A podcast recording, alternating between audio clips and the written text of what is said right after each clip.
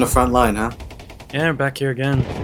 Did you enjoy a little break? It was nice. Like, you know, it was good getting away. I was kind of ashamed that it was like another war film that we were talking about last week and stuff, but you know, uh back here. It can't can't always be young Sheldon, you know? Yeah, that's true. That's true.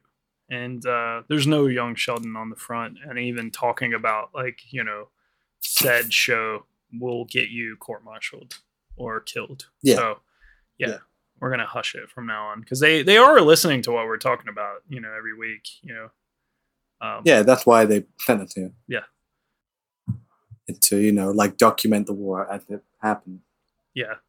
I can't I can't say that like uh I'm feeling, you know, any happier. You know, if anything, morale is like kind of like just back to where it was. We're getting back into That that. You know, it's just Yeah. It's kind of Not hard. an ATL, man. But- Time at times I do feel like, you know, I am getting like, you know, through the process of this, like a little bit more like on board for the cause, you know, like that. And I think that's what they yeah, want me bonding to do. with you the know? boys. Yeah, bonding of the boys and, you know, and feeling a little bit more patriotic about my country. Uh, I think that's all they want from Good. us. So, you know, What's working then? Good morning,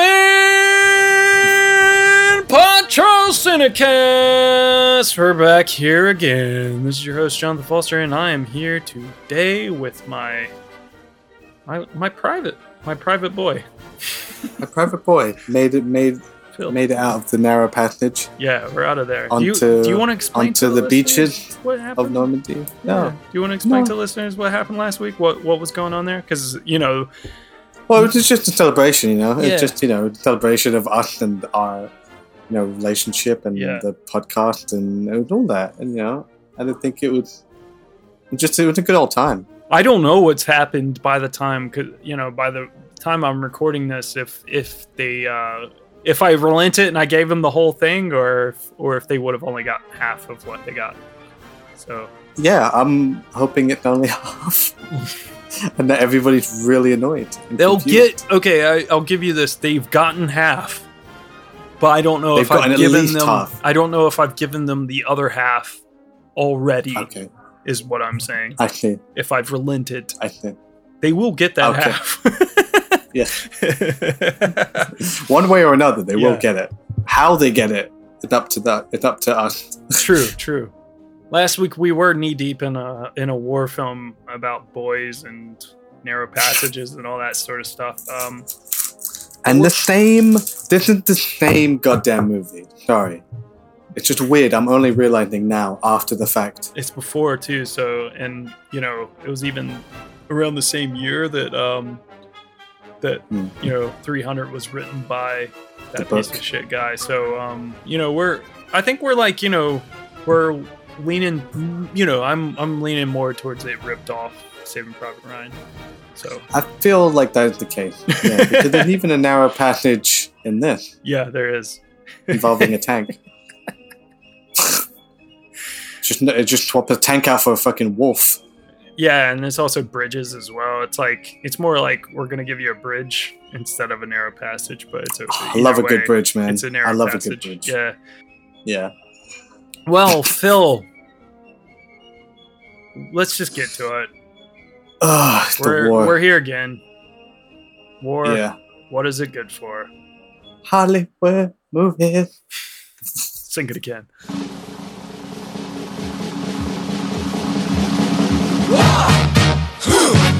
Yeah. Hollywood movies. Yeah.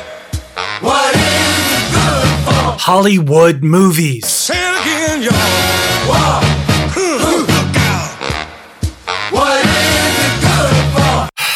Hollywood movies. Listen to me.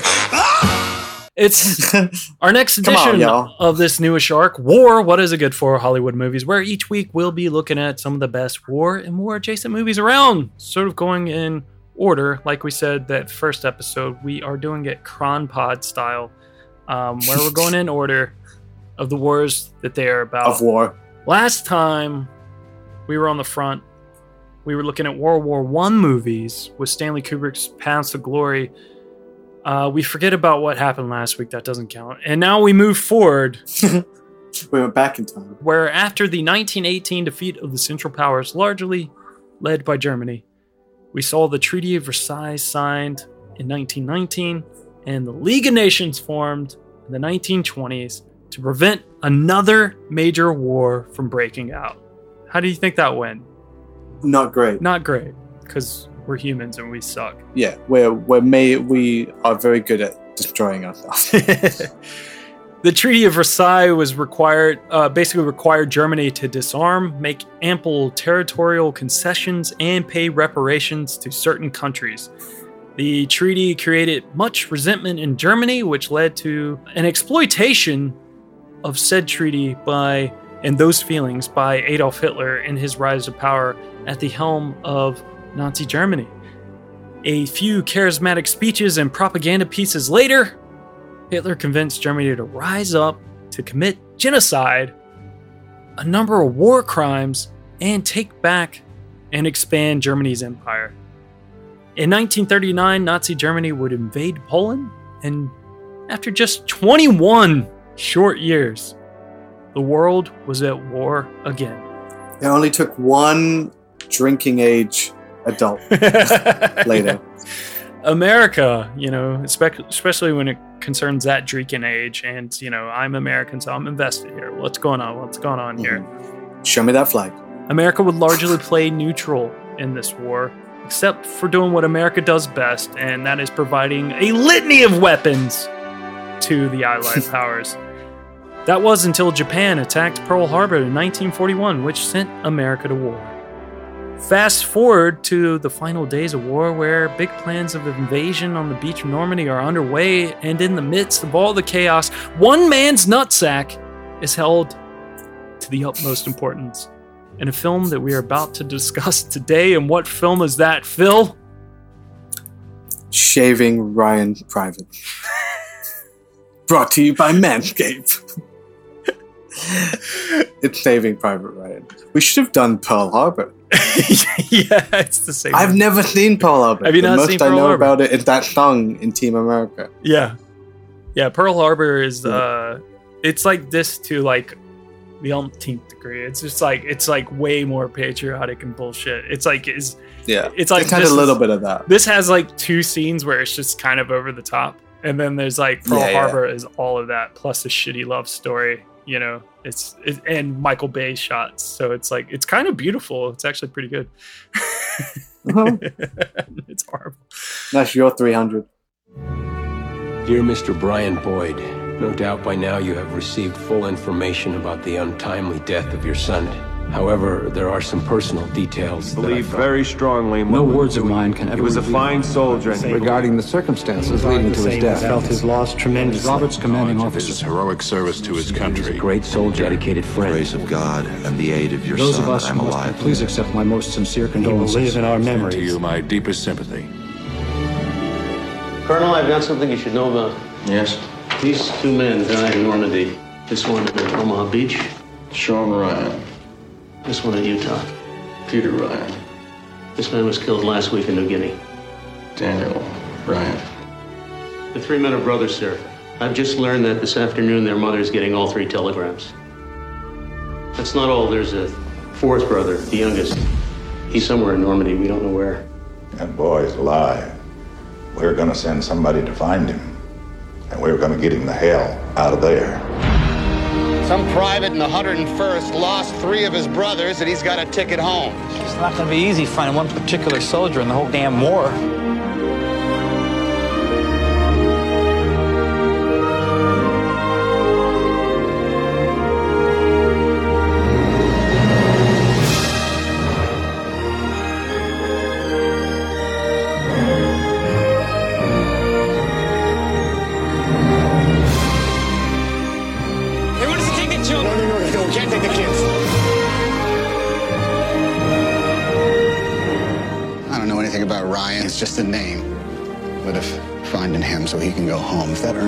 to get back to my wife, well, then that's my mission.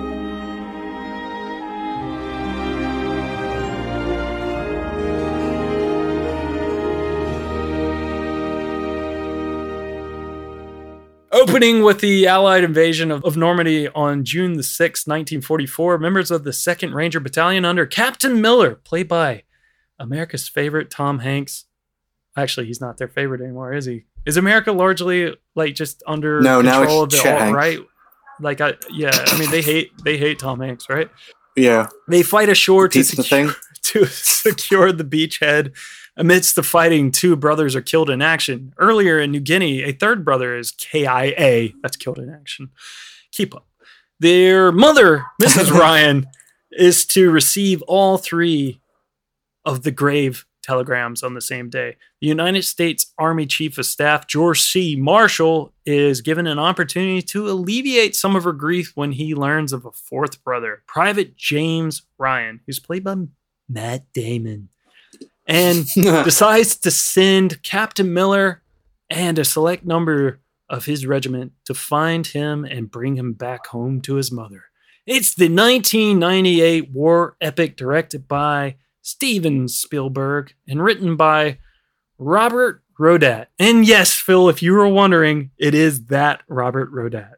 Who that? That Robert Rodat. Who's that Robert Rodat? I don't know. The... He's the writer of The Patriot, dude. The writer of The Patriot. Oh, motherfucker. You were sitting here like trying to talk shit, and I'm just like, dude, the fucking Patriot, bro. And we still- still, got this still motherfucker. We still gonna be talking Yeah. about it. Yeah. Hot We're not takes. watching The Patriot. Hot takes out the game, Phil. Saving Ryan's private. Shaving Ryan Private. Um, this was a weird film to watch on a Saturday afternoon. Um, yeah. Okay. Let's start here because. Okay. I let you have fun last week. That was your idea to do that film. I would have never wanted to talk about that movie, but I was like, all right, whatever. We'll give him some. You're welcome. Yeah.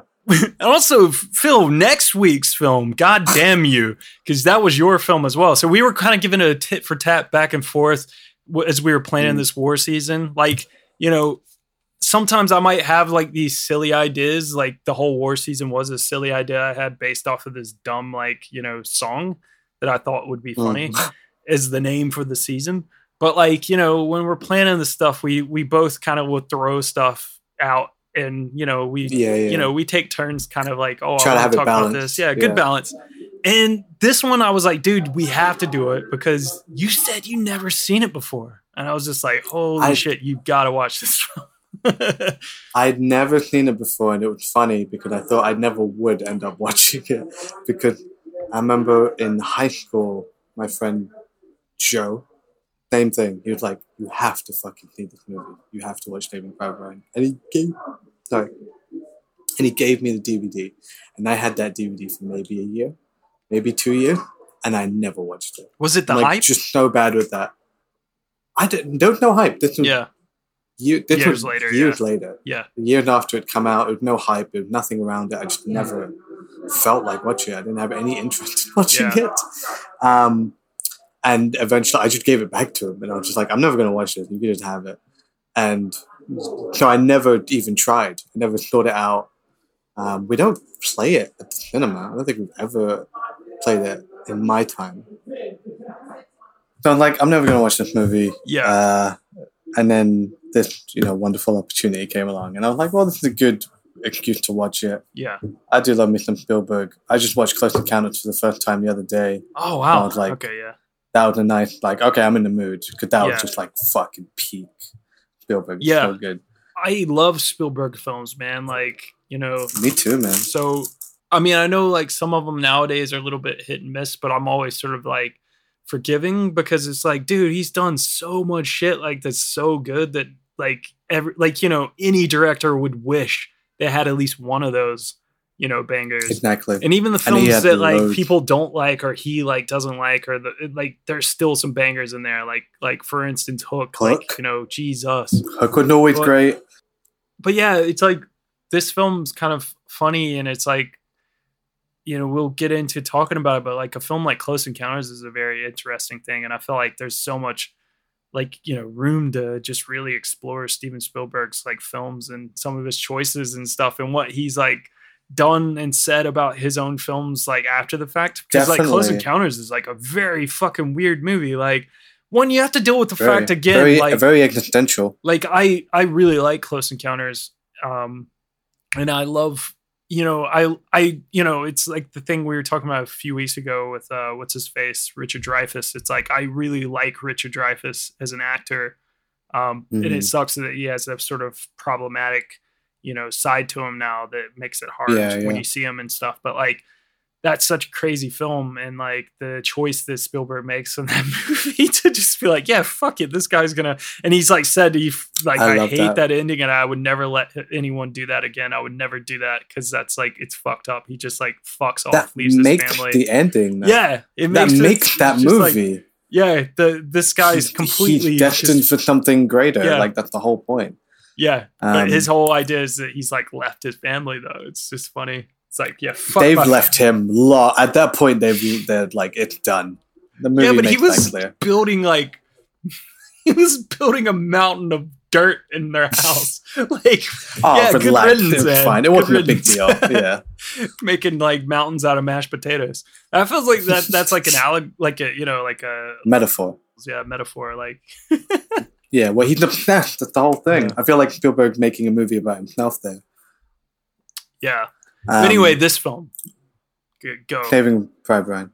Um, and to be fair, I had seen one scene Yeah, of this movie beforehand had to be because the they showed opening it to us at film school. Yeah. The opening. I feel like you could, we could do two hours on this opening scene.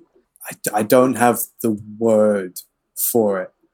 I want to say like it's it's, it's, it's an amazing sequence. It's a, one of the most harrowing things I've ever seen put to film. It's fucking devastating to Yeah. watch, and it's it really is like it really feels like the most grim reality of of war. And what I like a lot about this film, I like I I I, I really like Saving Private Ryan. Obviously, I mean at this point it's like considered a, a classic and one of the greatest war movies ever made. So I'm not adding anything there. But this was it's new for me and it's new for like again as a move for Spielberg to like really it felt like a risk because it's not his style at all. This this like this shaky handheld cam Yeah, yeah. really his stuff is usually very planned and very like controlled and it's very like everything is measured even the blocking is you know done in a certain way to accentuate like relationship within the scene and the way the camera moves is so specific. Whereas this is just like all over the place. Fucking crazy. A lot of intense close-up and it's just you really feel like you're there and you hit the beach and it's just it's non-stop. And that literally it and i really love about that scene because i'd only seen just the beginning of it i didn't see the rest of it like uh, them actually taking the hill and stuff Yeah. but like Yeah, watching it all because it's like a 10 20 minute sequence fucking amazing and i love like that this you know i love epics Mm. they don't they don't make epics like this anymore and i really like this kind of thing it's a big it's very long i'll give you that It's Yeah. very long Very long, yeah. but it it feels and it's kind of repetitive in the middle but i think maybe just by virtue of what it's about it's going to be but it's this perfect like it's wrapped up in a perfect circle. It's so solid. It starts same way it ends even down to like the you know like the this like almost panic attack moment like uh, Tom Hanks had where he sort of is frozen in fear. Mm. like that happened twice. But it's this thing at the beginning you start with the most chaotic like event possible. Like it's just bodies being thrown and people drowning the camera going in and out of the water bullets fucking flying everywhere explosion going off fucking rivers of blood pouring everywhere people holding their organs and looking for their lost arm. Yeah. non-stop Yeah, yeah. but like through that, Tom Hanks' character finds like order and like manages to group what who's left of his men and accomplish that mission. And it's fucking amazing to watch that. And then at the end, it's the exact opposite. It's they go in with a very specific plan and they know exactly what they're going to do. And then it just falls into chaos. Yeah, yeah, yeah. on, and it's more and more out of control. And it's it's just I love that. I love that sort of full circle. moment. But that opening scene is one. If if if the rest of the movie was shit, it wouldn't have mattered Yeah, yeah. because of that, That one opening scene. But what I lo- fucking perfect. it's but, amazing. but what I like, what I like about the movie, and what I think I said in the last episode, what I don't always like about war movies is that they don't have a lot to add to the conversation, and that Mm. like war is bad, yeah, yeah, yeah. Private Ryan, get that out of the way, and like in a re- in a in a in a way you can't ignore right at the beginning. You can't watch it passively. It, Yeah. it's engaging. It's a hard movie to watch. Very in your face. Yeah. I was thinking, can like it's not a movie that made me. It made me very sad, but like it didn't make me cry. But it made me like viscerally angry at a point that any of this would happen. That like anyone would ever in need position, and like he made such a point of like making it so small. It's a big movie, but it's so small. About Yeah. eight guys looking for Yeah. one other guy, Yeah. and every life counts. All this like emotion through it and everything. Yeah. Exactly, and it so works because if you lose one of those guys, it really fucking hurts. Yeah. So at the end, when they pan out, and it's a thousand fucking graves, you're like every one of those people was like that guy I just like Yeah. spent two hours caring Yeah. about. They had family and dreams, and like I mean, it's just great. Like I just love that, and I think that's what worked best, just making it small and making it a very small story, and like I like the simple story of like it, this is the one decent thing we can do in hell, like Yeah. in the worst place, in all this shit show. And Tom Sizemore said as much at the end, and even with the cheesy fucking bookend, which Spielberg just can't help himself with. Yeah. Those feel Like, so either- Spielberg, don't they? Yeah. It, it does. I, I really don't need it. I Yeah. really don't. And also because I kind of I know I knew who it was and what it was Yeah. going to be right away. And like it's sweet. It's very sweet. yeah. But like I don't know because the rest is very quite grounded, quite realistic. I Yeah. Yeah. That's Um, funny, and man. those bits I was a bit heightened. Yeah, I was thinking that exact same thing because those feel like your your cheesy Spielberg moments. Like you know, because Mm. he's got that level of like cheese that he can have in his films, and sometimes it works, sometimes Very it sentimental. Um, But, but- the rest of the movie is not like that. yeah, that. it's very real and gritty, and it's just like, dude, this isn't Spielberg. And like you were saying, like the way the camera moves and that fucking opening sequence and stuff, it's Mm. just like insane. And like Janusz Kaminski just like went mental. And he set the tone for war movies. They still look like this. Yeah, yeah, yeah, definitely. Yeah. It's, it's funny, like, I start thinking of this when you were, you know, talking about that opening sequence and like the, the chain of events that kind of went on because it's like they land on the beach and, you know, they, you just get this really intense, you know, m- like scene Gunfire, of it's just, yeah. and it's Yeah. horrible. It's horrifying to watch, but you can't turn away, sort of thing. And it's just like, it's, it's so gritty and just like real and scary. filling your It's- filling your senses. It sounds Yeah. terrifying. Like Yeah. the bullets and the gunfire, and they have like such weight yeah. to them. It really feels like you're there. it's just so intense but then um like you were saying they they make their way and they actually do like you know accomplish the mission and Yeah, they open a path for reinforcement. it's a very like interesting film to move forward and like on like you know when you compare it to paths of glory you know it's like the like there's so much to think about the advancement of like when you're thinking about like uh that insane sort of sequence that uh stanley kubrick did in paths of glory where they're yeah, following going over the top. yeah, we were talking about that and it's such a like an epic moment in that film and where this is like this is total evolution. It's like a, a new war. The weapons have evolved. The uh and now we're actually seeing how filmmaking has evolved alongside of it and how a very similar you know battle scene has taken place early on in the film. And it sets up kind of everything for like the rest of the fucking movie. It's very much the same as what Paths of Glory did.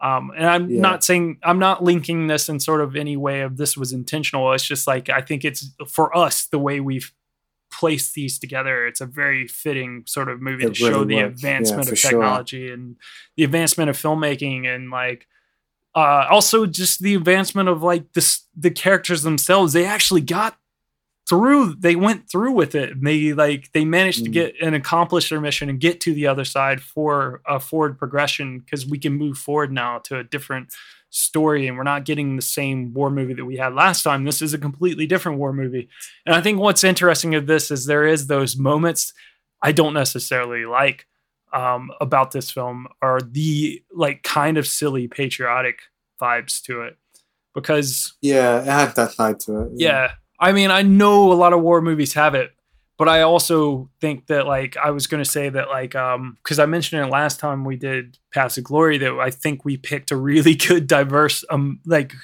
amount of war films here that have different sort of vibes and like what they're saying and stuff because this isn't no like so much necessarily that like it's an anti-war film. It really doesn't feel that way at all because like yes it shows the horrors of war um, but it doesn't necessarily come off in that way it actually has more of this like patriotic band of brothers um, the Yeah, ultimate sacrifice like a sacrifice uh, sort of thing and Yeah, you were yeah. talking about last week's episode Duty. with, with 300 and stuff has that same sort of you know we're sacrificing for the greater good um you know and that's dying for your country. yeah, absolutely. And that's like that's what this film is like to a T. So it's kind of like it's Mm. interesting. There's those moments where, of course, it's kind of fun getting to see someone like Bryan Cranston and stuff. But those scenes where they're Yeah, like, what the fuck? They're so silly. Those scenes like in the um in the offices and stuff. Like, and it's just like the music's kind Oh, yeah, the.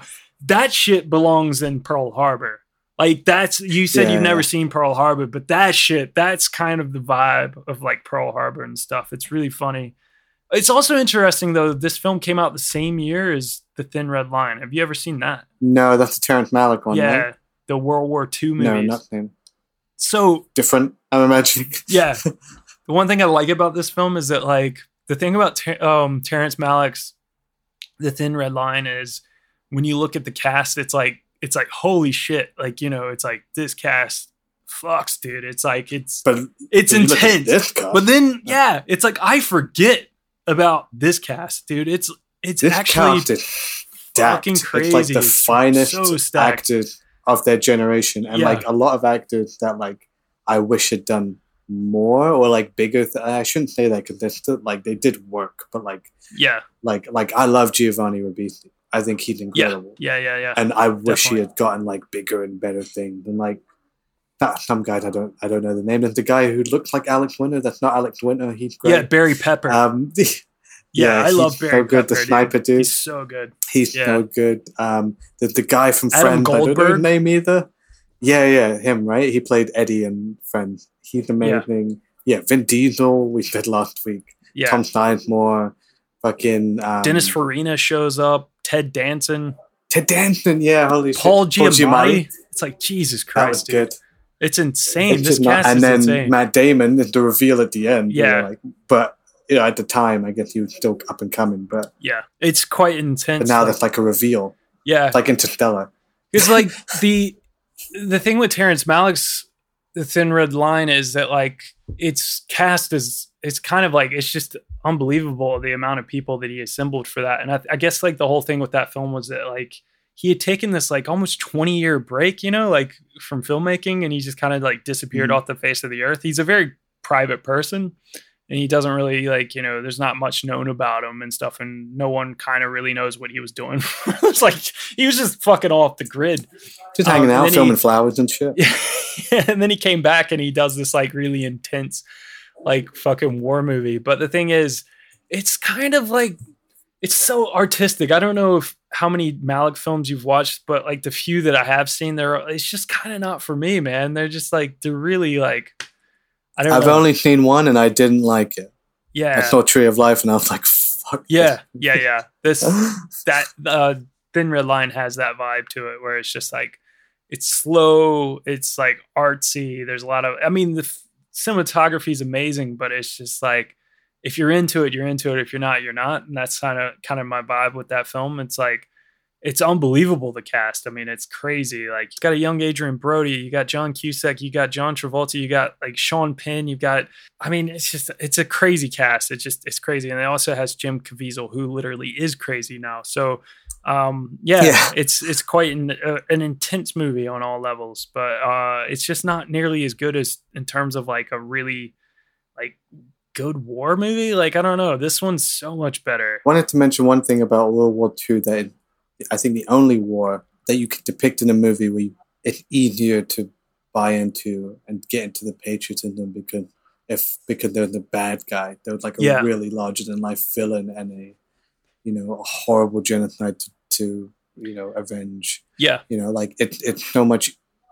I don't know, just it's a bit easier with World War II films. You don't get a lot of like the challenging politics of it, Mm. even though a lot of that is, was obviously happening um, in the background. But because there was a righteousness to it, it was more of like yeah, a, yeah. a moral war rather than a war of, you know, pr- profit reasons. You know, yeah, like, yeah, even World War One, it's like political agenda, and Vietnam is, you know, very obviously very controversial. The Gulf War, there's not been a war since, even when it looked like that, like with George Bush going after Osama bin Laden, it was never that clean cut, yeah, you know. But this was that was the only time World War II where like you had a thing to unite against, and that that's there here, and it's like you don't even have to talk about it. There's references to Hitler, um, but it's it's mostly again just about the boys, yeah, yeah, yeah. um, but not in a shitty macho way because they all it's you know the mom they they really they really take time out to show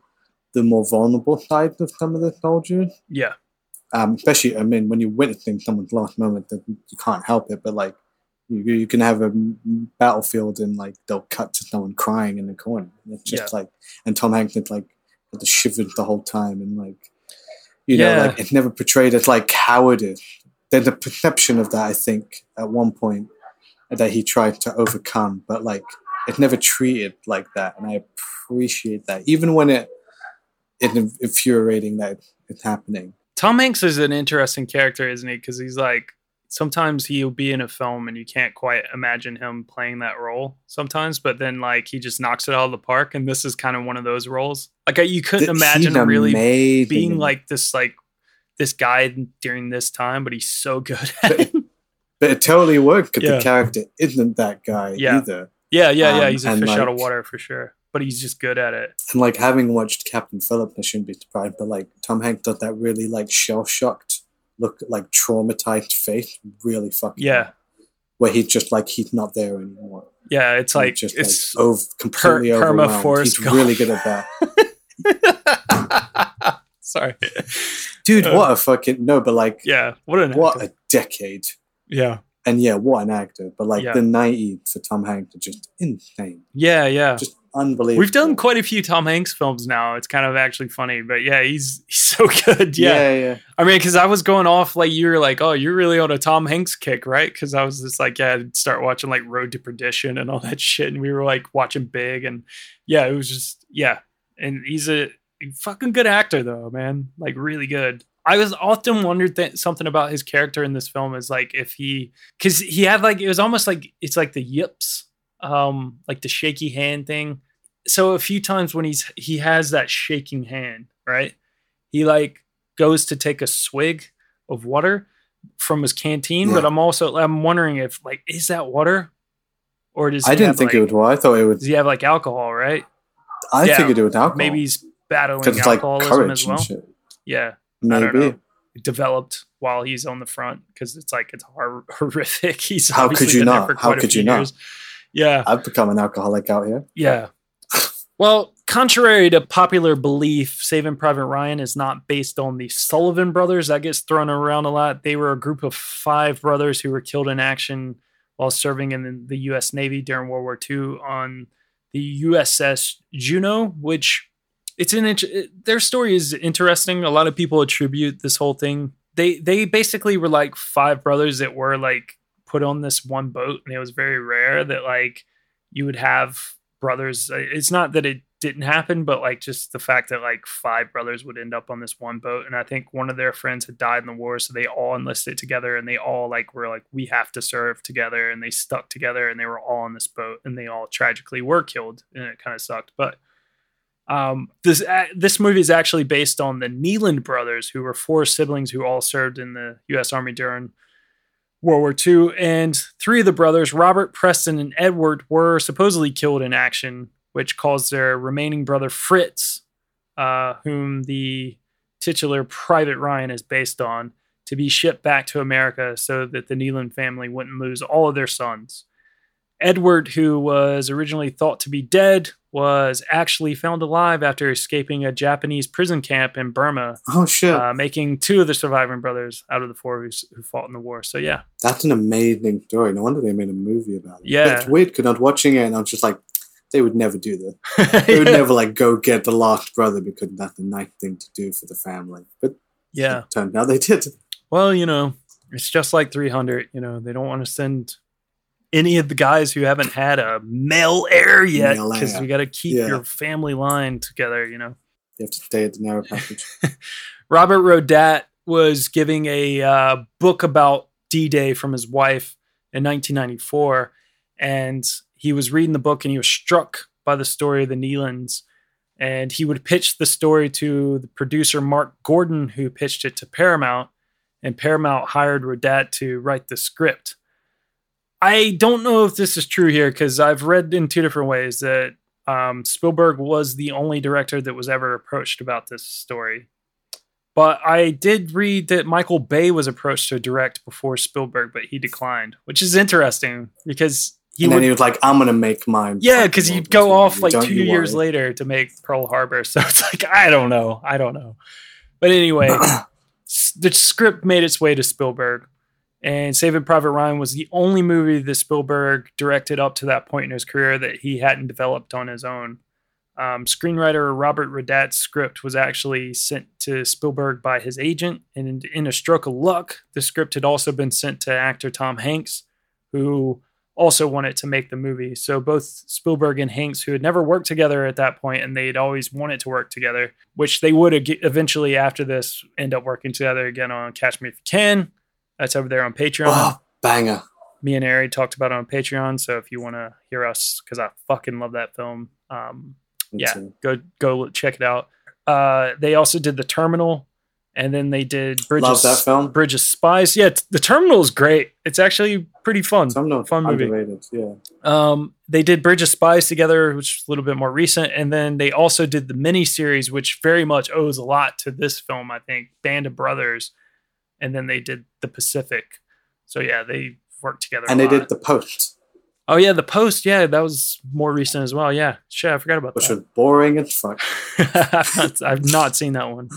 But anyway, they called up each other kind of at the same time. And they found out they were reading the same script and decided to collaborate on the movie. And that all kind of apparently happened on the same day. So uh, came together really quick for all of them. Spielberg was interested in uh, like basically he wanted to make it because he was in, you know he wanted to do it as a tribute to his father who I guess served in World War II. Um, and for casting, he wanted to cast people who looked like faces you'd see in the newsreel. So I think him and Janusz Kaminski like got together and they start thinking about all these ways that they can present this film. Very similar to I guess the way uh, Kubrick wanted to make Paths of Glory look like, you know, the footage from World War One and the trenches and stuff. That's what Spielberg wanted to do with this, like the newsreel footage, like all the young men, and that kind of like happened to play into how the uh, film looked as well. Um, so we'll get into the cast. Like Tom Hanks plays Captain Miller. We talked a bit about him as far as like he's just fucking great in this film. He's very good. Yeah. Um, Tom Hanks. some other actors that were considered as well before Tom Hanks kind of came on board uh, were Harrison Ford and I hate to bring it up, Fil, but you know, Mel Gibson, The Patriot. Of course. Of fucking course. the Patriot was Because like, Robert Rodat was there. yeah, this was like a couple years before The Patriot though. So The Patriot was, I think, He was like, oh. 2000, I think. So he was like, oh, I didn't get my way, so I'm going to get my way now. Um, I'll show you fucking patriotism, goddammit. uh, okay, so we have Matt Damon as Private Ryan, like he says, the later reveal.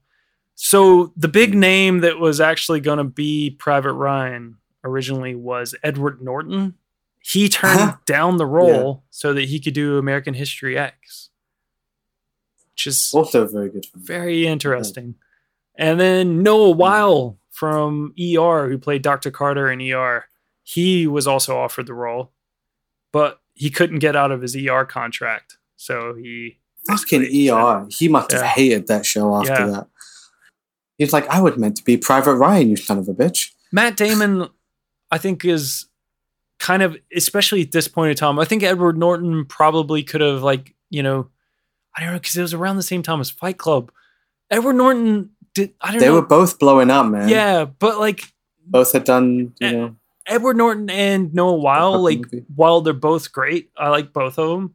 They both like don't have that like like Matt Damon just looked like a fucking child in this film, and that's what you needed. Yeah, and you need that instant connection. yeah. like someone you recognize, someone you have affection for immediately, yeah, and definitely. that helped with Matt Damon. Robin Williams introduced Matt Damon to Spielberg in Boston during rehearsals for Good Will Hunting. Good actually, yeah. So Spielberg was also in town around the same time because they were shooting Amistad, and Robin Williams brought Damon over to say hi because they had worked together on Hook, and then yeah, two years later, Spielberg contacted Damon about Private Ryan and got him on board. So yeah, um, we have Harrison Young who plays the elderly James Ryan. I mean, like. It's kind of funny. That's the best casting, It's- man. yeah, He it's pretty good. just like it. For Yeah. for a minute, I was just could they do that weird fucking morph transmission at Yeah. the end? And I'm like, is that Matt Damon in like old man makeup? Yeah. they just cast this really well? It's it's It's very like like, League of Their Own. Like yeah yeah definitely yeah very similar to um at the end of like uh Avengers uh you know in game or whatever it just has that vibe of like old Captain America you know like, Yeah, where they just age up Chris Evans and you're like, what? uh, oh man. I one of my favorite characters throughout the film Edward Burns. He plays Private First Class Reiben he fucking hates Private Ryan man. It's so good. He's just such a dick the whole entire time but you kind of like are He's on board ca- with it you're like I mean I I, I like that character, it, and yeah. he'd right, you know, Yeah. for a lot of the time. But I, I like an whole arc about you know, like he nearly leaves and stuff, and yeah um, coming back, and he sticked out. He's one of the few spoilers that survive. Yeah. and then we get my boy Tom Sizemore, Sergeant Ho- Horvath. Man, dude, Tom Sizemore. My boy Tom Sizemore. Always sunny, Yeah, lock up, I will not. great. What is it? I will not. Um, I will not suck off or be sucked off by you. Such a good role.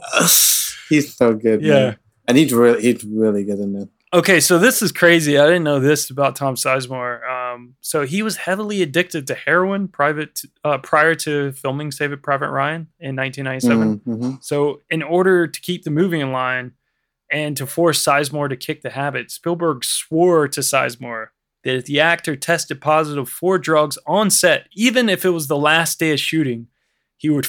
he- This is a quote. He would fire me on the spot and shoot all 58 days that I worked over again and find someone else to do it. It's like Jesus Christ. All right. I guess he, you know, kicked it at least in that moment. But yes, dude, he's so good in this film. He like feels like a perfect sort of like like bulldog for um for Tom Hanks's character, you know what I mean? Like he's like he's so protective, but he's also like, you know, he's like he he like really goes to fucking like bat for him and like fucking like you know just pounces on Reiben anytime Reiben's like calling into question like any of the decisions that like Tom Hanks makes in the film and he just like gets so fucking angry and they just like start fighting and shit. It's like he's so good at that role. So so funny. He's just yeah, perfect foil, perfect person to have next to him, and like feels like a real guy. Mm. Like Yeah, the, the, he the seems movie so legit. Well, yeah. yeah, the movie does a good job of, um, like I guess avoiding like a soldier stereotype. I guess some of some of these are like sort of they start quite stuck. You have you know, um, but like I guess just in sort of in sort of role, you know, you have like the passive, you know, translator guy who's not there to fight. You have the medic, and you have the you have the sniper, and you have all these things. But like, it just they all seem like real characters. They all get like at least a moment, or like you know, the all these like nice character traits that like carry on Yeah. for as long as you're with them, Mm. and you can tell like who are the close friends, and they have, you know, running things with each other. And I I appreciate that. Like I think that's just done really well. Maybe that's just up to the casting and the like the actors like really in, inhabit those roles Yeah. for a long time. Could I imagine they had to go through training and shit to do this film? Oh yeah, they did. uh, we have Barry Pepper playing Private Jackson. So this is the guy you're saying that kind of looks like Alex Winter. Uh, he's the sniper. I I really like Barry Pepper. Um, he was in the Green Mile as well with Tom Hanks. Uh, if you've seen that, uh, which is great. I have, yeah, yeah I remember. Um, he's brilliant. He's he's also in, in this baseball like Mr. Baseball. Um, leave it to Mr. me. Baseball. Leave it to me to bring up a baseball movie. But he's in this Of film called like sixty one, which is about the year. I think it was in. Wait, what episode are we in? I think it might have actually been in 1961, but it was like, but the number was 61 as well. That they were trying. It was like a record that um he played Okay. this this baseball player named Roger Maris, and they were it was him and Mickey Mantle, who was like you know Mickey Mantle, you know was like a fucking classic Legend. player, legend. They were both on the Yankees, and they were both like um going for the 61 home run record, which was uh like so there was like Babe Ruth had hit 60, and that was the most that anyone had ever hit in a single season. But these two guys were very close, and they were like heading towards it. And he plays Roger Maris, who like literally like had a season of his lifetime. Like you know, never played that well. Like you know, it's not that he wasn't a great player, he was, but he wasn't like Mickey Mantle great, where it made sense for Mickey Mantle to be this good. Um, even though he was like a severe alcoholic and shit, but like Roger Maris, like lit- literally like lost his hair from the stress and like Barry Pepper plays that role and he's so fucking good in it. It's a really really good story. Um, but it's like one of these weird It like. TV movies that you just like I think It's like directed by um directed by Billy Crystal. oh yeah yeah because he's like a huge baseball fan yeah yeah Yeah, yeah. oh man I love baseball movies.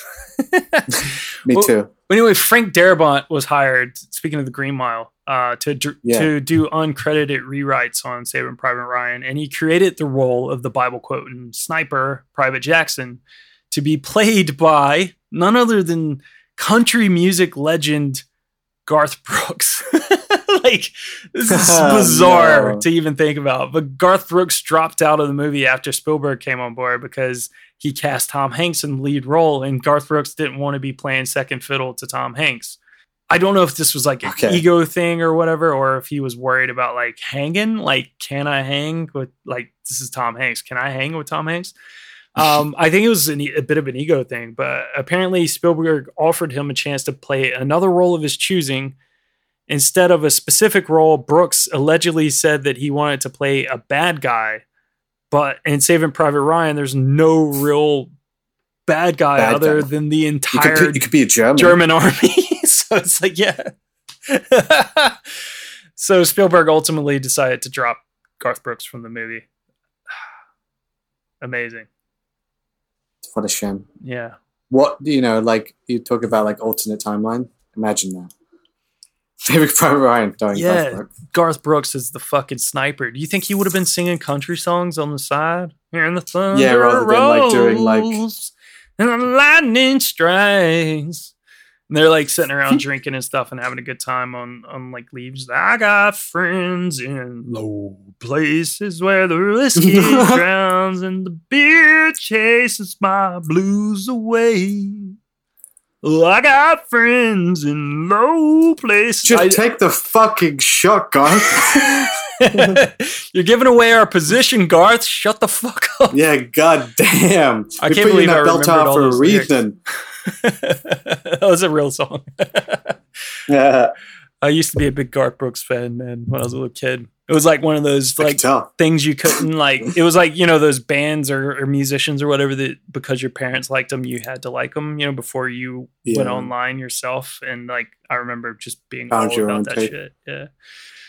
Yeah. Okay. So rounding up the rest of the cast. I mean, I don't really have much to say about these guys. I didn't really find much. Those are just kind of funny stories about these people. Um, but yeah, like you said, we have Vince Vin Diesel as uh, Private Caparzo. We've got Adam You Goldberg. forget that Vin Diesel was a good actor. Yeah, You know yeah. what I mean? Like Yeah. before the Fast and Furious movie. You And this- forget that, oh, this dude had like a career. He Yeah. really. And this was like early Vin Diesel too, so it was like I think his first role that he'd ever done that he didn't like write for himself because uh, he's like one of those weird actors the who was actually writing a lot of his own shit and stuff, and he still kind of does. You know, has he has his Yeah. hands way into the Fast He had a very specific yeah. idea of Yeah. how he should be viewed.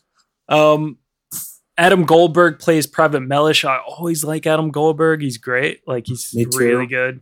Um, he's very good in this. I love his running thing. It reminded me of Inglourious Basterds. Yeah. Like, like a Jewish soldier and he's fucking proud and he like really wants to show it off. Yeah, absolutely. Jewish. you could tell Inglourious Basterds definitely like riffed a lot off of this. I mean, like you know, because we we were talking about how like stylistically films, you know, are very much influenced nowadays war films by this movie, but like just like things Yeah. like that, like the whole bastards, like you know, their whole vibe was like that, like the Mellish character, because they were a bunch of ragtag Jewish characters who were just like, yeah, fuck the Nazis, you know, and it's great. His his role is great, and he fits so nicely in as well. Like where it's funny, like because it's like America. I don't know. You're talking about like you know ha- having like a common calls to like join the war effort and stuff with America, like you Mm. know, um, and all the other I guess nations and stuff. You know, like you know.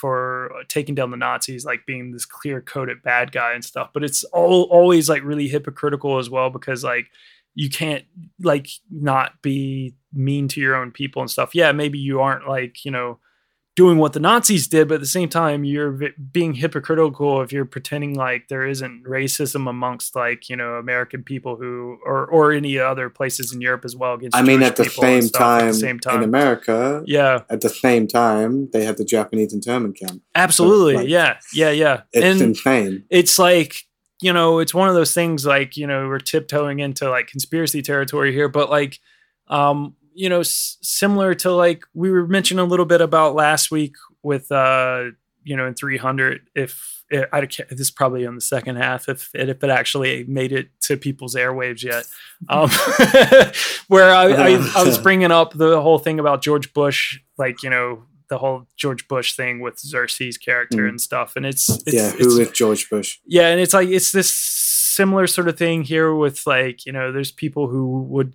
maybe believe that like um America maybe knew about this, you know, what was going on with Pearl Harbor and kind of provoked I've it heard, yeah, I've and let it happen story, Yeah, because they make a lot more money just being in the war effort. Like they were making so much money, you know, anyway, and Mm. they like just needed a provocation. Yeah. they needed public support. and it's fucking crazy but like after the war and actually kind of during the war but it was like the one thing that kind of was really pulling like the economy together was like the war which is crazy it pulled them out of the depression so I mean, it both time. Like you had the Roaring Twenties, lots of wealth yeah in America in that time, in the metropolitan areas and stuff. And in the fifties, you have like the baby boomer generation, and like everybody going into the suburb, and like all the, um, again, like this prosperity and like nowhere to put it. But yeah, war is always good for the economy. yeah so we can add an addendum to uh, war what is it good for hollywood movies and it's like war what is it good for the economy the economy.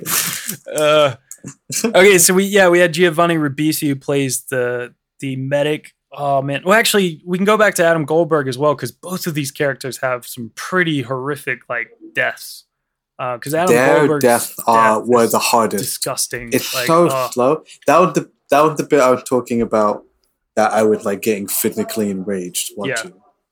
I was getting upset at what was happening, and I was getting upset at the I forget the name. Corporal Upham, character. yeah, Upham, Upham. played by Jeremy Davies, yeah, and he completely freezes and collapses on the stairs. yeah, and he just he's right fucking there and he can't do it but he's like never really shot a gun Yeah. before either i mean and he done get that moment after but like and it made me hate him but Yeah, then it- yeah. i was annoyed that i felt that because like he shouldn't be put in that Yeah. position but like it was it just watching that unfold it was so drawn out and it was so painful Mm. you know I I kind of meant to say this earlier, like um because the film really is like known and like it's legend for that opening scene.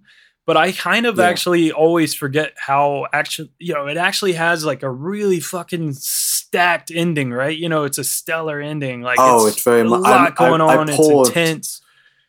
i It's, paused like two hours in for a break yeah, and it was right when they had found Ryan and Yeah. they were talking about the bridge and I was like, okay, we're going into the end, right? There can't be long left. But it looked like there's like another 45 minutes and I was like, shit, this ending is going to be. It's very much like it's a it's a pretty perfect like three act structure. Yeah. There's the whole opening landing on the beach and then they're looking for Ryan and then they're trying to secure the bridge. yeah, And that's basically it. And it's just it's all there, and then the rest is just all character stuff.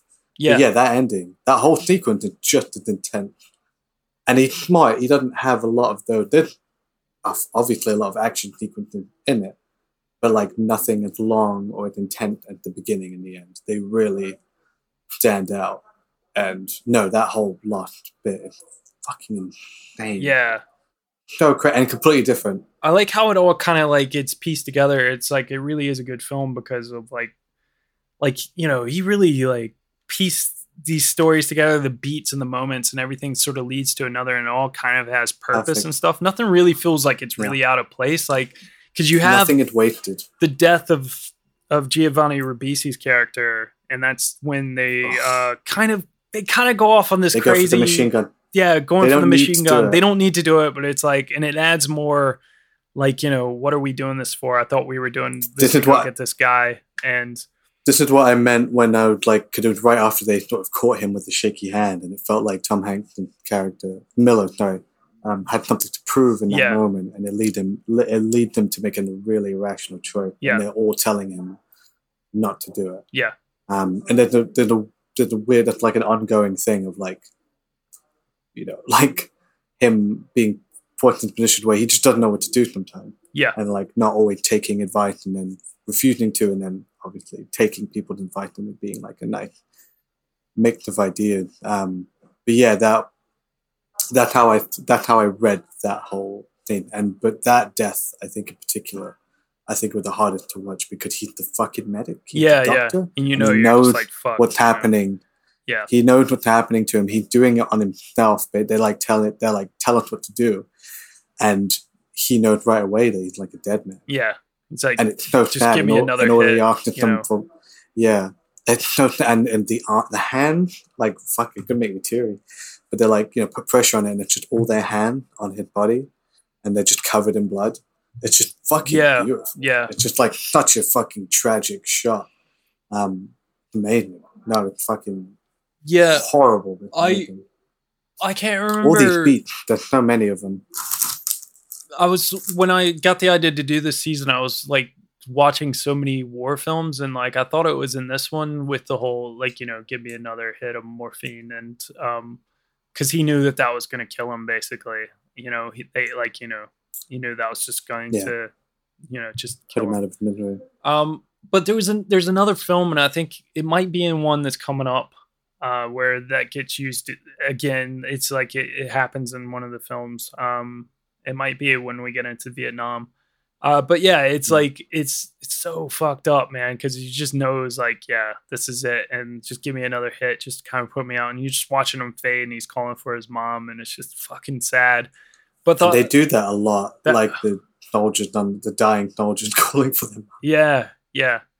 And there's just kids, man. And then like that whole thing leads to another gruesome death because during that taking of the the machine gun, they capture a prisoner and they make him dig the holes so that they can bury their fallen soldier and they debate over whether or not they should kill him but corporal upham upham takes it upon himself to like basically like kind of be nice to this guy and they don't kill Mm. him and they Show let him he basically kind of like talks them into showing mercy. Yeah, and Tom Hanks just like just okay, yeah, you fucking walk off and you know You surrender you yourself. surrender to yourself to the next thing. people. But of course he doesn't do that because in the final sequence he's back, comes back. and he's fucking the one He's who the one. kills Private Mellish. Yeah, Adam Goldberg's kind of- character. yeah. And that's a gruesome fucking Oh no! fight oh, and the fucking no, knife. is- no, he's the no, he no, he's not that guy. He's the guy who shoots Tom Hanks.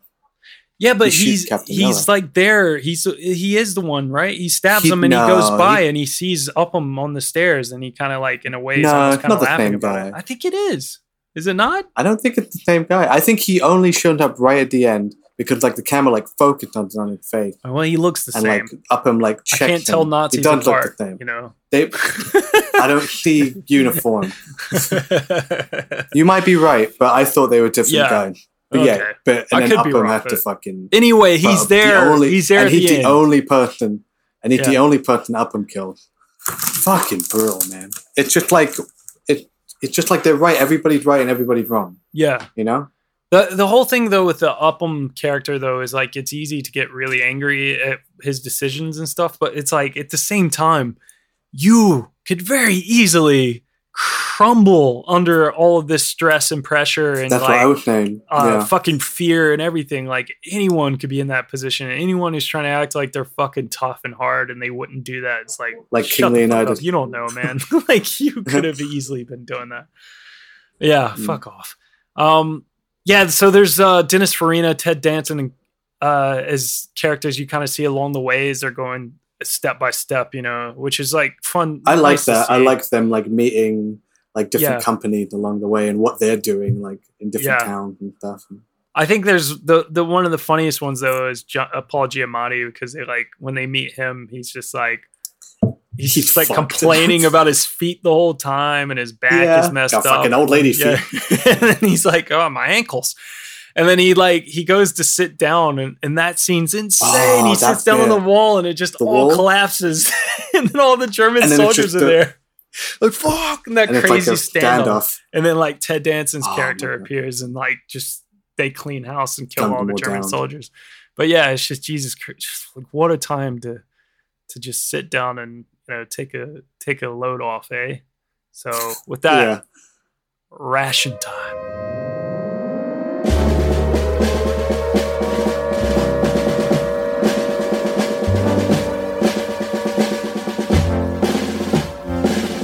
It's ration time.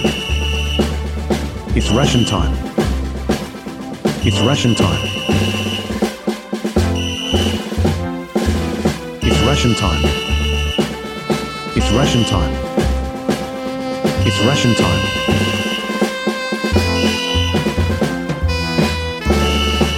It's ration time. Ooh, here we go. Oh my god, I'm so excited. What do you have, Fil? What do you have? Just go ahead and just, Well, because I know it's, yeah, it's do it. definitely gonna be better than what I have. So oh, it's way better. Um, you always somehow So- get the magical stuff. I don't know. yeah. Well, well, you know, they're paid to have friends in high places. So, what's the pool up to now? yeah, you know, we we do eventually find out where Captain Miller is. yeah, I can't remember. And I don't wanna hear it. From. Yeah, I don't want to hear it. I remember John. what he does.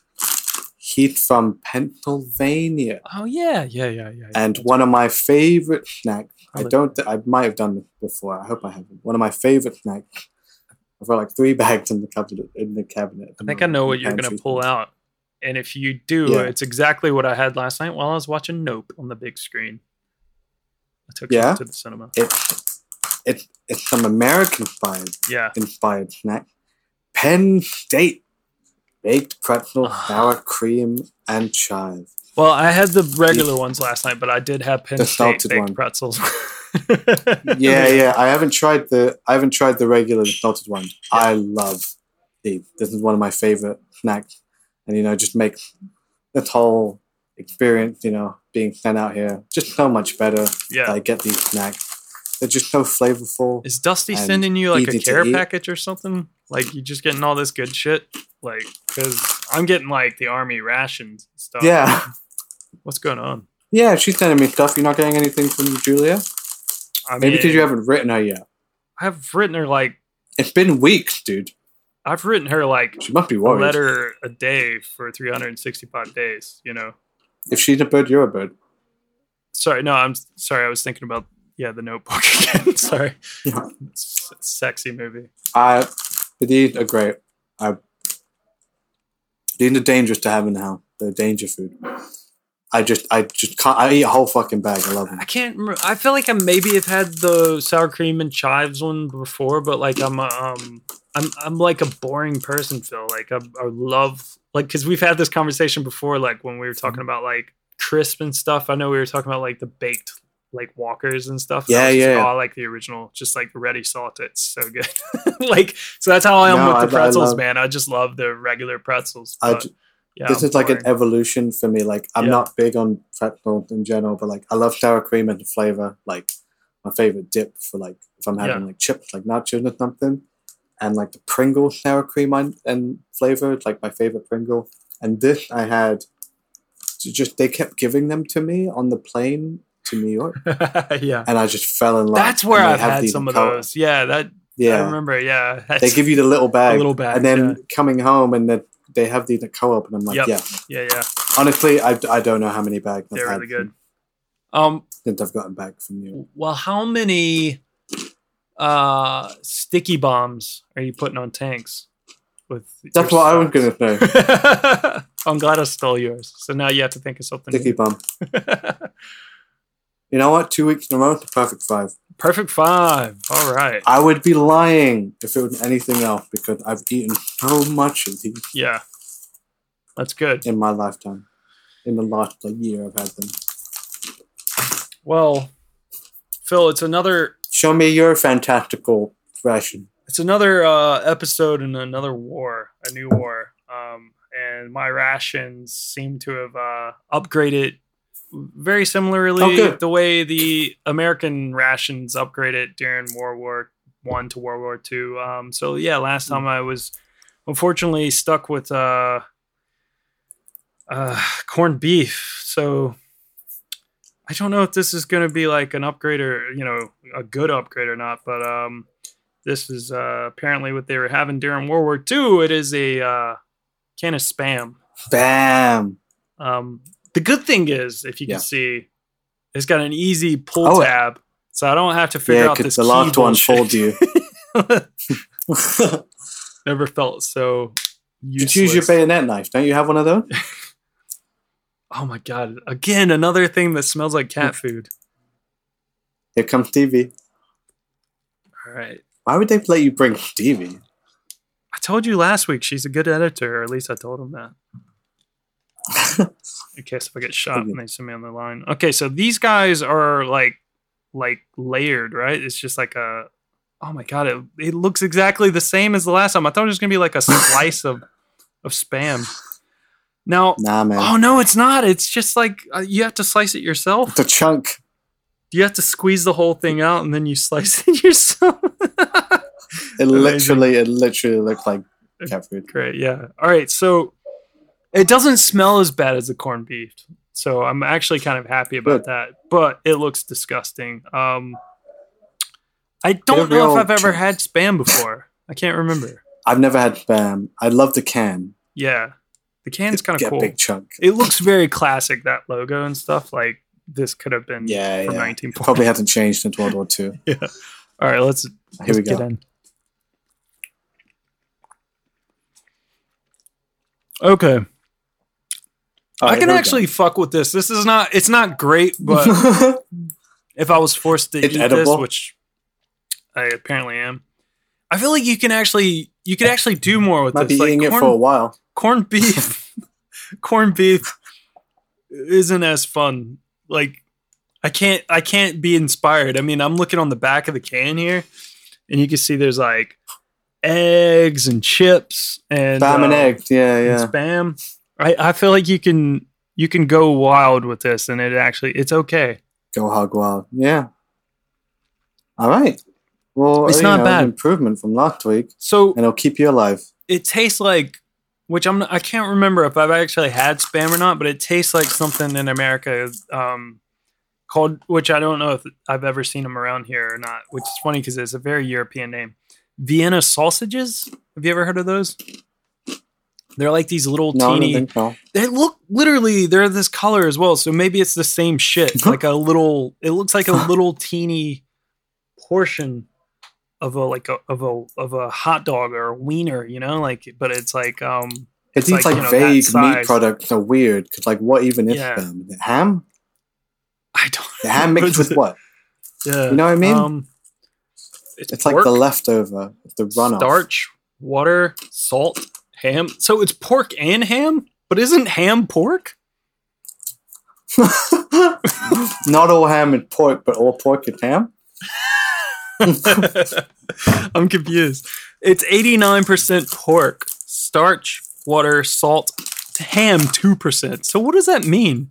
So- Sugar and then stabilizer. what is stabilizer? It keeps you from having the shake. I actually, you know, to be honest, I think Steve did appear. She rubbed against my leg. Mhm. But I don't. Uh, she must have left. Um, but yeah, I I don't know. It's not. It's not that bad. If Okay, I was how forced many- to eat this for the rest of the time, I actually would be all right.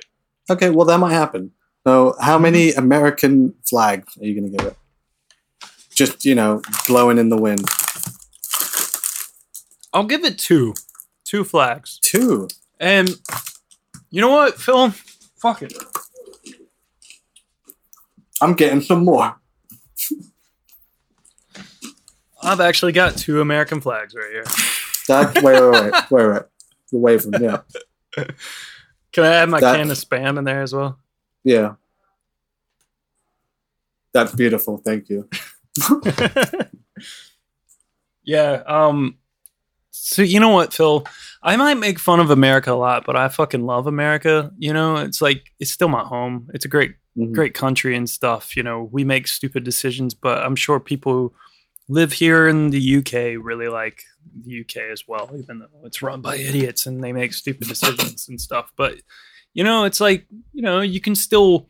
I think there's a degree of caring about your place that you're from and your country, and you can love it without going full blown overboard with patriotism.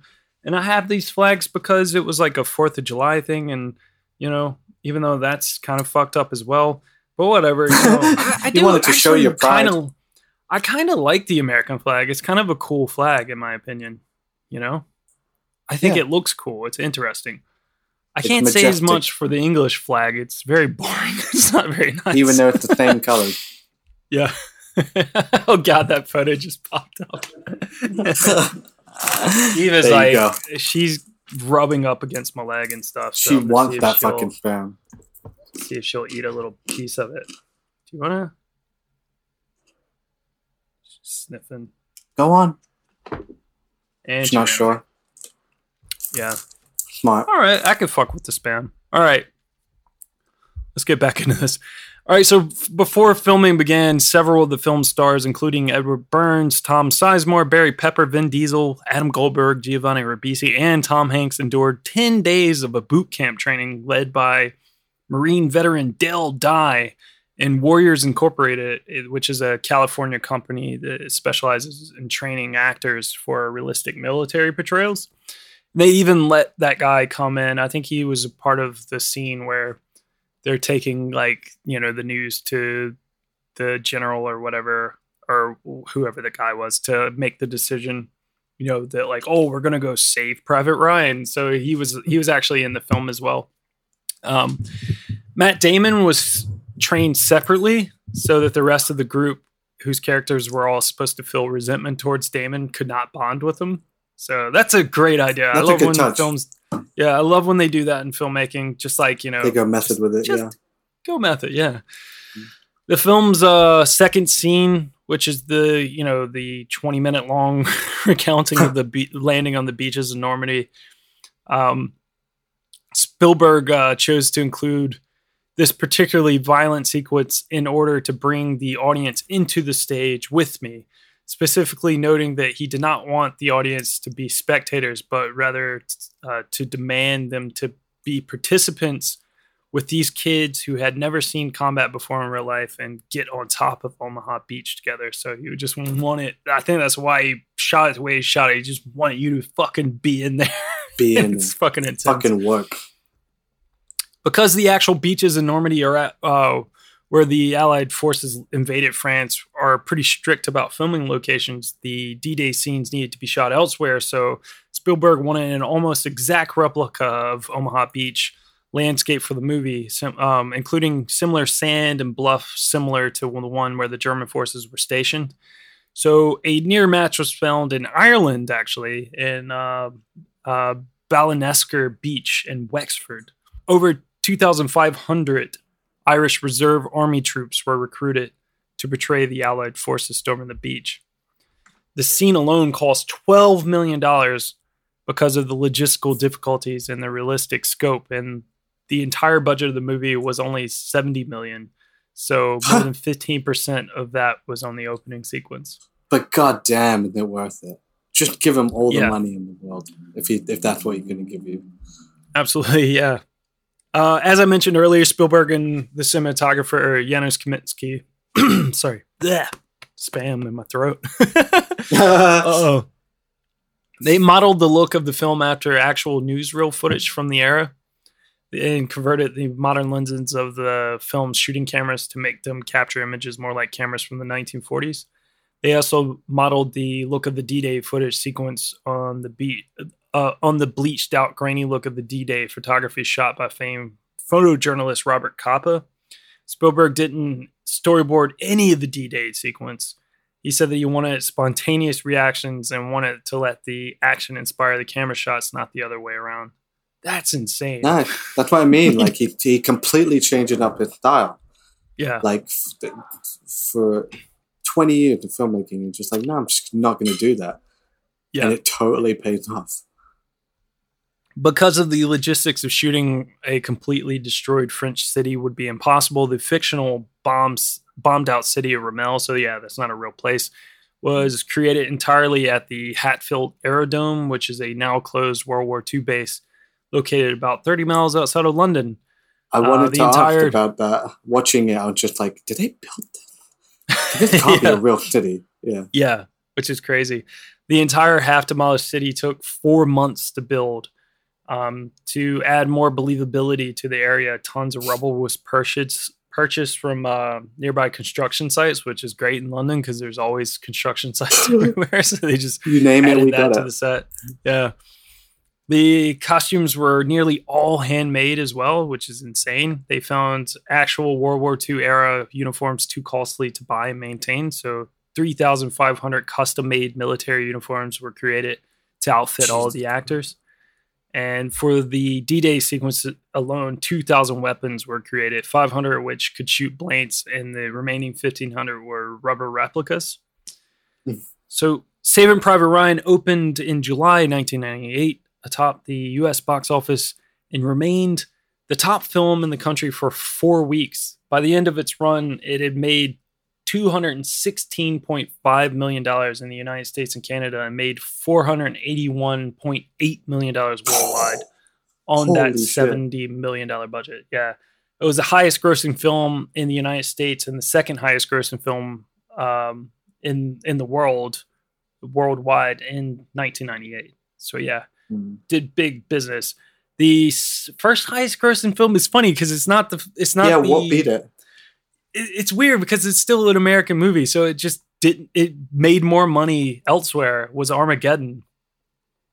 Oh, funny. Yeah. oh my god. Again, yeah. Michael Still, Bay. Michael Bay won. Michael Bay got Yeah. fucking got his yeah, that's that's the thing. It didn't make sense if like Michael Bay actually was all for this because he he did uh he did he was making a film that year in Armageddon. So I don't really know if he. Yeah, it's I don't know. It, I had no idea if that's true or not. I just it came across my. Do you think my he was just like but yeah. Spielberg only saving one guy? My movie's about saving the whole world whole from an planet. asteroid, a whole planet. what, what do you want? I love like uh, yeah, I I can't remember what I was listening to one time I was watching something about like they're taking down like I think it was the the science behind Armageddon. It was just like really hilarious because it was just like, dude, this is so bizarre. like it's so bizarre. Like who created this? Like this is so dumb. It's like let's send Bruce Willis in to tell all these scientists that they're fucking idiots. It's like fuck you, you don't know what you're doing, man. Like you Well, know it's- it's like- take out this asteroid. It's like that great. I remember Ben Affleck asking that. He was just like, "Why would it be easier to train like f- professional like drillers to be Yeah. astronauts rather than just like train astronauts to be like able to drill into rock?" And he asked Michael Bay that, and Michael Bay apparently just told him to fuck off or something. fuck you. Shut up. Yeah. Just do you want do you want to be in Pearl Harbor? Do you want to be in Pearl Harbor? Shut. Shut the fuck up. Then shut the fuck up. Keep that shit to yourself. Do you want to? You want to? Do you want to get? Because Matt Damon, I, I mean, I don't hear him complaining over there at Spielberg set. You know, do you do you want Yeah. that for yourself? Do you want do you want that? For Yeah. You want- do you want to be Private Ryan? Critics loved Saving Private Ryan. The movie was lauded for its veracity. Roger Ebert gave it four stars out of four and called it a powerful experience. Gene Siskel, his co host and also critic of the Chicago Tribune at the time, said the film accomplishes something I had been taught was almost difficult making an action-filled anti-war film, or at least one that doesn't in some way glorify glorify or lie about combat.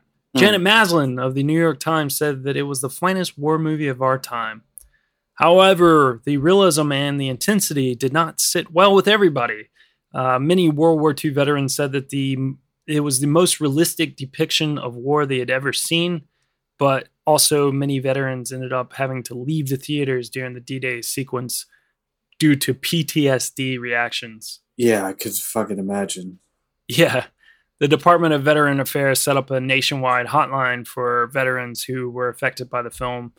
And less than two weeks after the film was released, it had already received over 170 calls.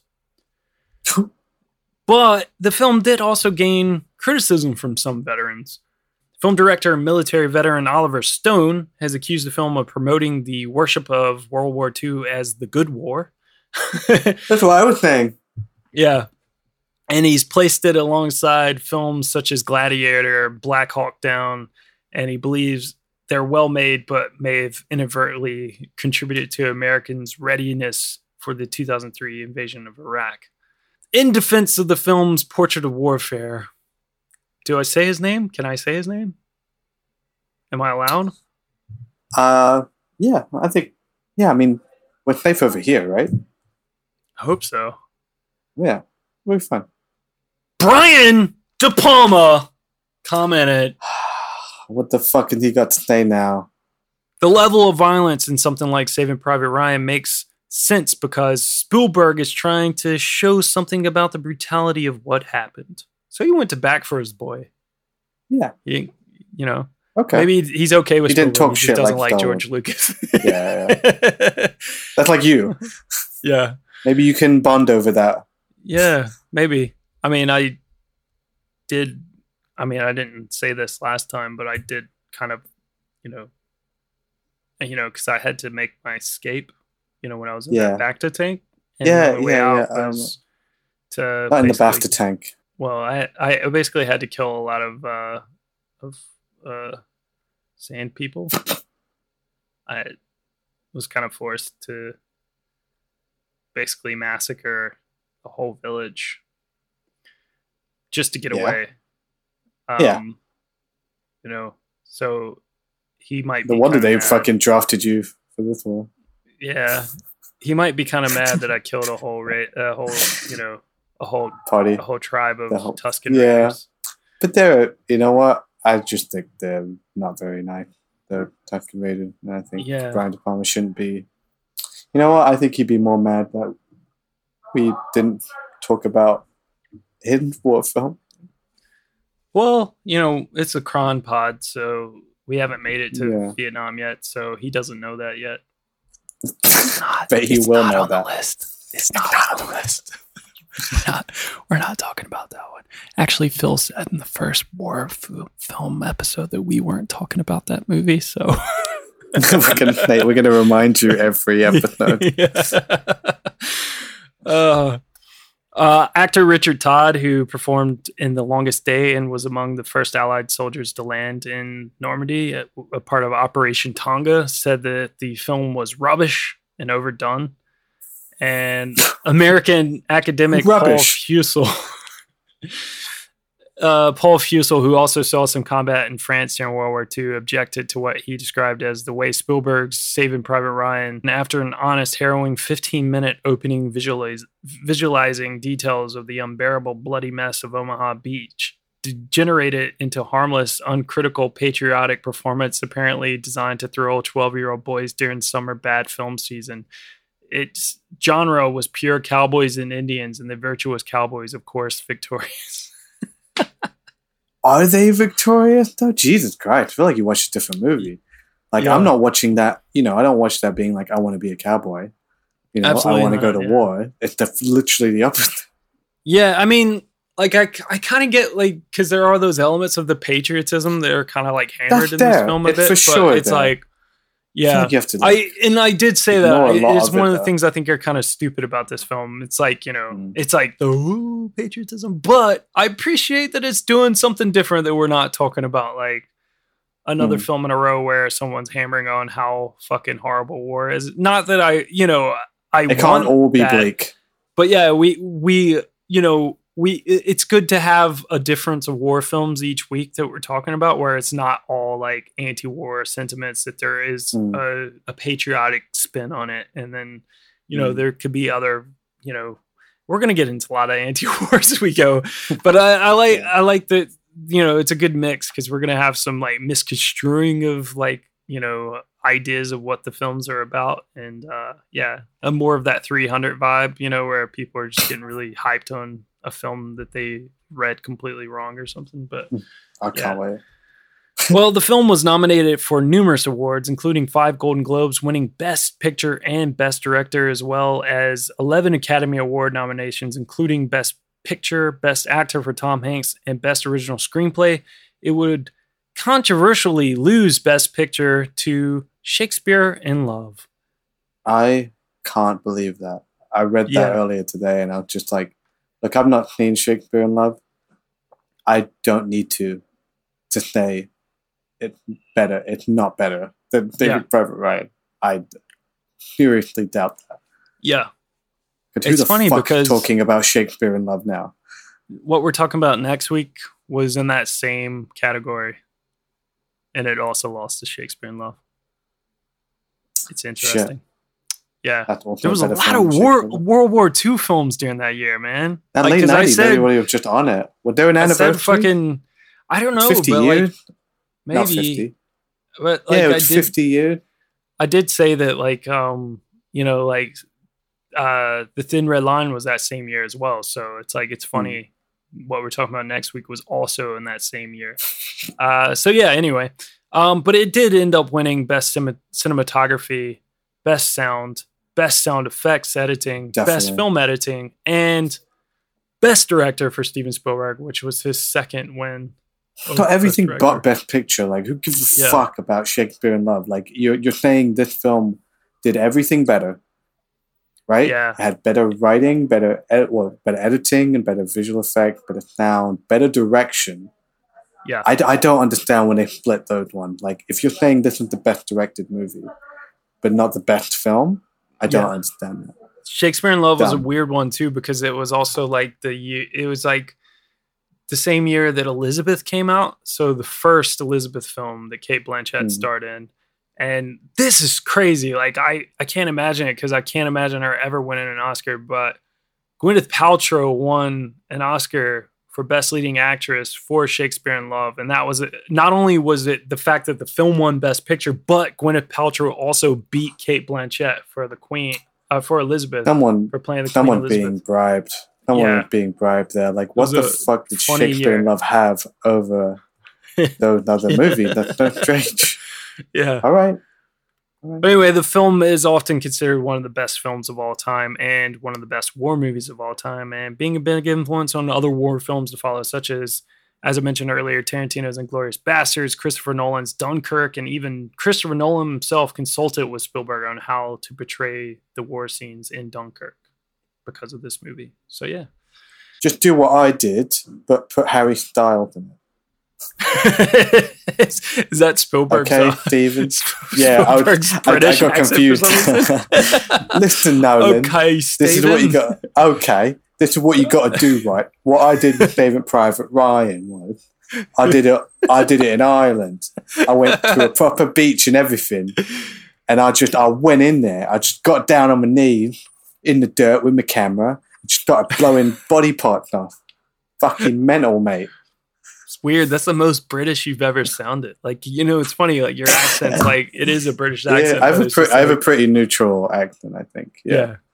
But yeah, you welcome. you went pretty fucking hardcore. That was pretty. Only took 150 episodes.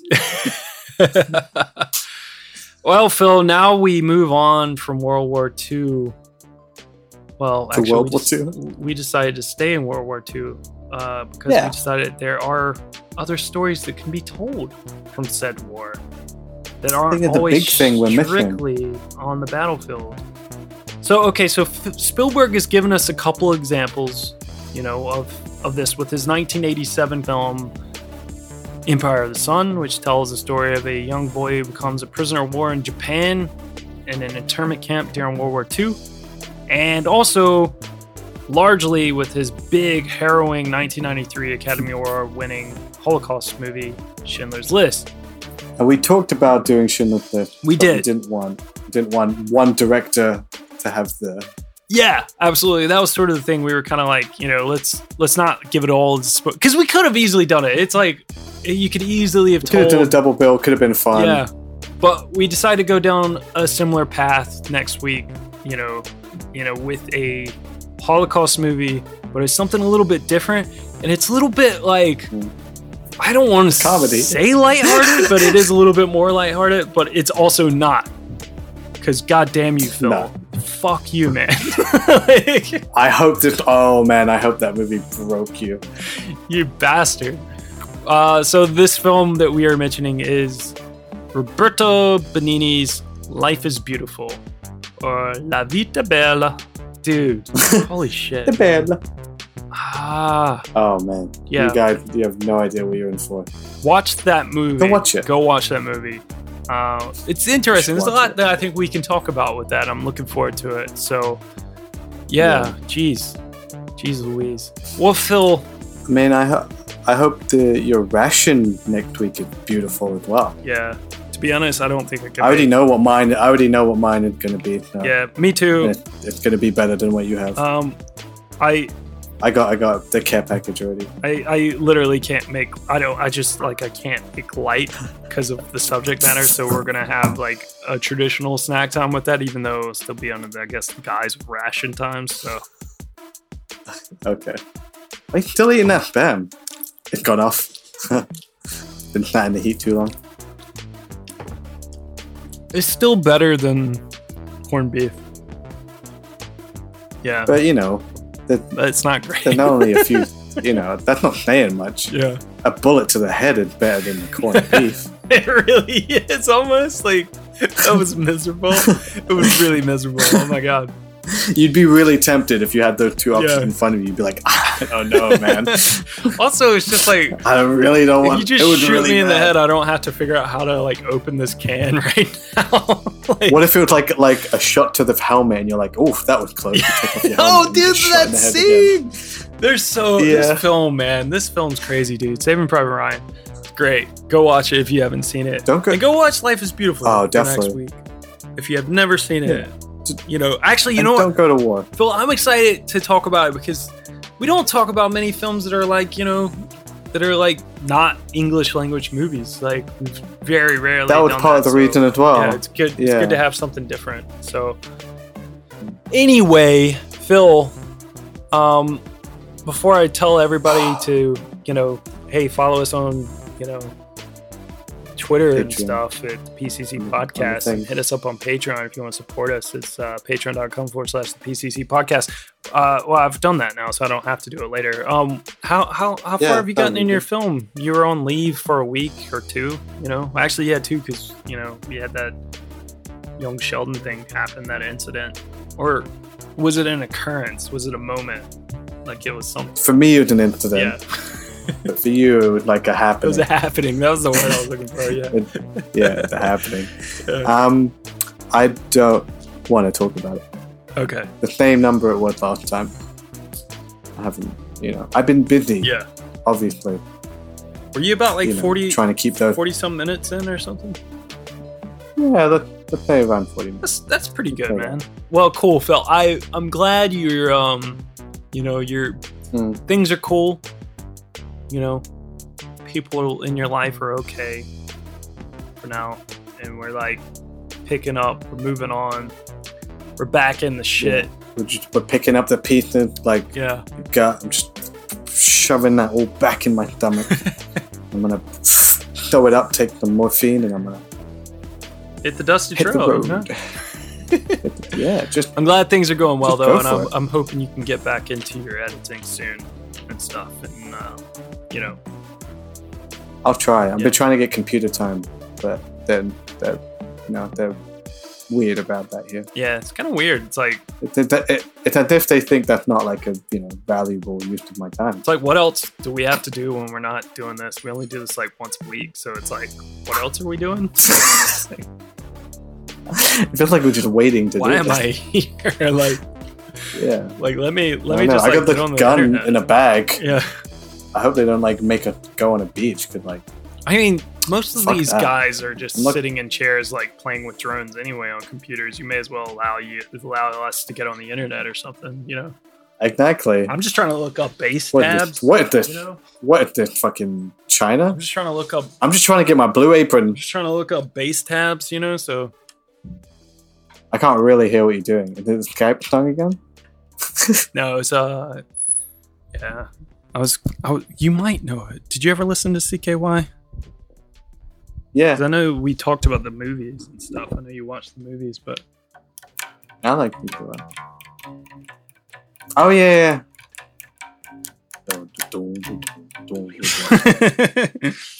I can't breathe. I can't get this out. I bought a bass for myself for my birthday. It's my birthday's like. Is it the week this episode comes out? Maybe happy birthday to John, everybody. I think it is. Oh man, I was gonna get you a bass guitar. Oh no.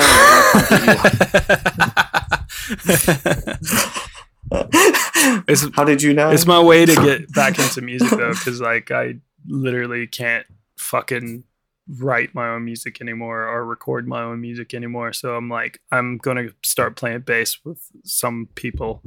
well, they let you have a bass guitar, so you can't complain about the fucking ration. Yeah, my cat's here. I got a bass guitar. It's pretty good. Life is sick, but they won't let me You're look chilling. at tabs. You know, it's Life- just the same way. Like Life is beautiful. you, are over here. We'll just learn it by ear, bro. you're over here like trying to Like a real musician. I'm trying to like you know learn how to play CKY riffs. You know, so yeah, I don't know. well, we're making good use of our time. This feels like lockdown again. Yeah, it really does. Yeah. Like, what are you doing? I don't know. To be honest, we should be locked down because we're fucking stupid. like, We're stupid and we're gonna win this war. yeah, that's good. We're gonna win. This podcast is presented by the Breadcrumbs Collective, home of the Pod Charles Cinecast, Caged In Coppola Connections, a Driptown Limerick, Maine, franchised, and many more to come.